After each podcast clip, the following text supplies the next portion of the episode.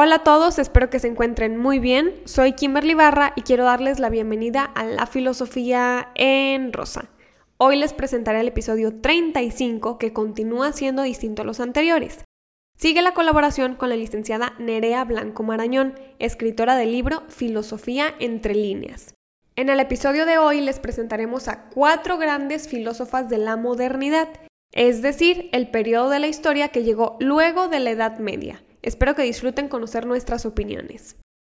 Hoy vamos a cambiar los papeles. Kimberly nos va a dar el contexto, va a soltar ella la chapa inicial y yo luego os voy a ir hablando de mis amigas. Empecemos con la filosofía tiene nombre de mujer.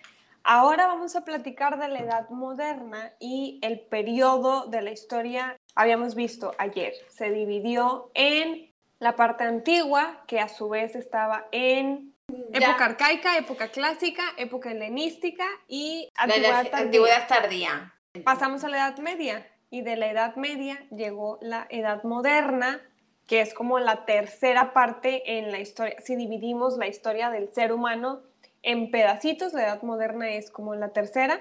Pero con la Edad Moderna lo que pasó fue que se le conoce también como la Ilustración porque termina la Edad Oscura en la que durante siglos y siglos y siglos solo se hablaba de fe, con razón y de Dios. Entonces la edad moderna lo que quiere hacer es como volver a la educación, eh, no la que se tenía anteriormente, pero sí hacer como un cambio y que no fuera igual que en la, que en la época oscurantista, por decirlo así. Se buscó mucho la razón, se buscó el progreso y los estudios mediante ya otra parte llegó el giro copernicano, se descubrió que eh, el mundo no gira, bueno, los planetas o lo que se sabía que había allá en el cosmos no giraba alrededor de nosotros, sino que nosotros formamos parte de, de un universo y que dábamos la vueltita alrededor del Sol con Giordano Bruno, Galileo Galilei, Nicolás Copérnico. Entonces, a partir ya de esa época, como que en la historia y en la filosofía y la humanidad, eh, tendió hacia otra parte de la filosofía. Entonces, la Edad Moderna consta desde el siglo XV al XVIII después de Cristo. Eh, esto va mucho, se le conoce como la Ilustración. Hubo revoluciones, empezaron las revoluciones científicas, pero eso ya fue casi al final. Se empezaron a hacer exploraciones, se descubrió por parte de Europa el continente que hoy se conoce como América. Entonces, esto terminó con la Revolución Francesa del lado de Europa, y del lado de América, eh, la primera independencia fue la de Estados Unidos de Norteamérica y ya de ahí siguió México y hacia el sur se fue regando todo esto. Entonces empecemos con las filósofas. ¿Qué estaba pasando en la Edad Moderna con las mujeres haciendo filosofía? Émilie du Châtelet, el año 1706 y muere en 1749 es, eh, es muy curioso porque para nosotros, digamos que las filósofas o los filósofos suelen ser aquellos que hacen tratados sobre ética, mm, ser, mm, pensamiento y cosas muy abstractas. Bueno, pues también teníamos eh, pensadores ilustres que van a pensar cosas como las matemáticas y la física. Es la traductora de Newton al francés y la que difunde sus teorías como decíamos, pues lo mismo que le pasó a Hipatia en su momento. Como tuvo una familia que dijo, ay, mira, voy a tratarte como, no como mujer, sino como algo más, pues eh, tuvo una buena educación. Como buena francesa, pues dijo, uy, Descartes, qué majo eres, Descartes. Eh, y entonces, pues estaba muy metida en el pensamiento cartesiano de la época. Luego está Lim de Gouche que ya entramos en, un momento, porque una de las cosas que también solemos pensar cuando hablamos de mujeres filósofas es que todas tienen que ser feministas o que todas tienen que pensar las cuestiones de la mujer. Entonces, como vemos, hay quienes sí y hay quienes no. Ya hemos visto, Hipatia era un poco pues como le pasa a Émile du Châtelet, que era más de pensar el mundo. Entonces, no siempre la mujer ha reflexionado sobre lo que implica ser mujer. Es una de las cosas que hay que dejar también claro en esto, que es somos filósofas más allá de mujeres y hay filósofas que piensan en la mujer igual que hay filósofos que piensan en el hombre.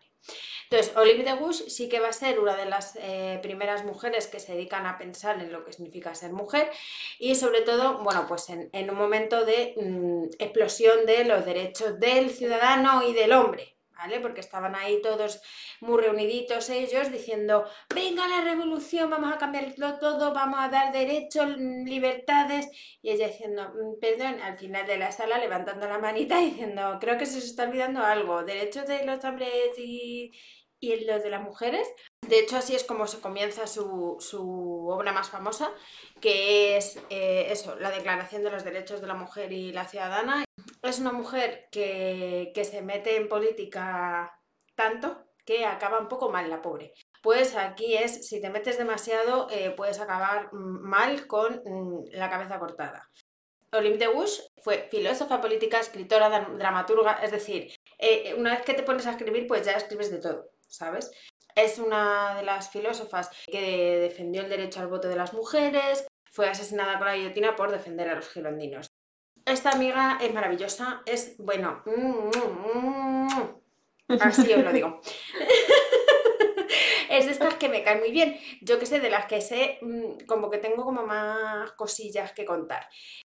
Eh, Mary Wollstonecraft nace en 1759 y, y, muere en 1797 en Inglaterra consiguió salir adelante. No es que fuera burguesa ni maravillosa ni tuviera una vida estupenda, sino que se sacó las castañas del horno como pudo y llegó a ser una de las personas más conocidas de, de la época.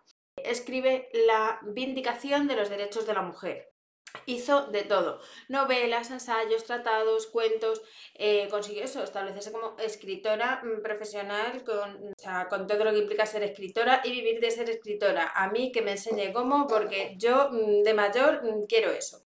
Piensa que las mujeres tienen que tener los mismos derechos que los hombres, mientras que a la mujer se la considera inferior, en realidad también se la puede ilustrar como al hombre y educar. Es decir, nosotras tenemos razón, igual que ellos, no es que seamos un gato, ¿sabes? O un pato, que no van a poder hablar y pensar, pero nosotras sí. Ni tampoco es que seamos como los niños que nos hemos, ¿sabes? Porque los niños crecen y piensan después, ¿no? Y nosotras iguales.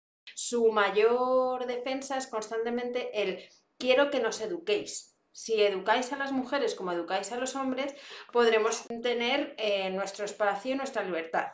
Y hay un dato que mola mucho que siempre se cuenta de Mary Wollstonecraft, que es la madre de Mary Shelley, que es la autora de Frankenstein.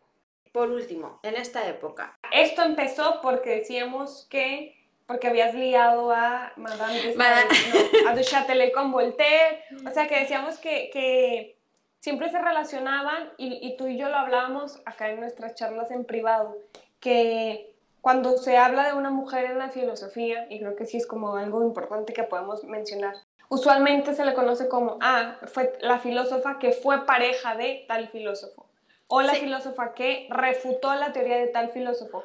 Y, y, ok, sobre las refutaciones está bien, ¿no? Porque, porque Nietzsche, por ejemplo, se basó mucho en la mm. teoría de Schopenhauer que en su momento fue alguien a quien admiro demasiado, ¿no? Pero nunca te dicen quién fue pareja de, de, qué mujer para hacer filosofía, ¿no? Es como que se tenga que contar esta parte privada de la vida y creo, o no sé cómo lo has experimentado tú, es que yo vivo en uno de los países más machistas sí, del mundo. Sí, lo tuyo es... Lo tuyo es venido, venido más. Sí, o sea, demasiado. Y entonces, no sé qué tanto te pase a ti, pero pero creo que ahorita en el siglo XXI, para hacer filosofía o intentar hacer filosofía, somos más cuestionadas las mujeres que los hombres. O sea, lo que diga un hombre ahorita o un divulgador, que es lo que hacemos tú y yo, ya se puede dar por hecho porque es su opinión. Pero nosotras, uh, nos tenemos que ver bonitas para que se nos crea el argumento filosófico que estamos dando. O cositas sí que digo, son innecesarias. Yo sí que es verdad que creo que si yo tuviera una pareja intelectual, sería la pareja de esa persona, ¿sabes? De, o sea, tendría como un apellido extra, ¿sabes? De hecho, bueno, pues toda, toda mi vida personal yo la mantengo fuera de las cámaras precisamente para que esas cosas no sucedan porque sé que siguen pasando. O sea, sería la chica de, de los cotilleos justo de Madame de Stael va a ayudar a que, a que las mujeres formen parte, ¿no? Y una especie de, bueno, pues eso, de formar más parte del movimiento ilustrado. Trajo el romanticismo alemán a Francia y se hizo súper fan de Napoleón. Bueno, eso tiene varias obras que todas son de ficción y representa a las mujeres como víctimas de las restricciones sociales. Para nosotras hemos ido mejorando paulatinamente. Este fue el episodio sobre filósofas de la modernidad y la colaboración con la licenciada Nerea Blanco está a punto de concluir. Ojalá les haya gustado escuchar algo distinto en la filosofía, conocer a nuevas filósofas y como saben, pronto habrá un nuevo episodio con un nuevo concepto para invitarlos a la lectura. Yo soy Kimberly Barra y esto es La Filosofía en Rosa.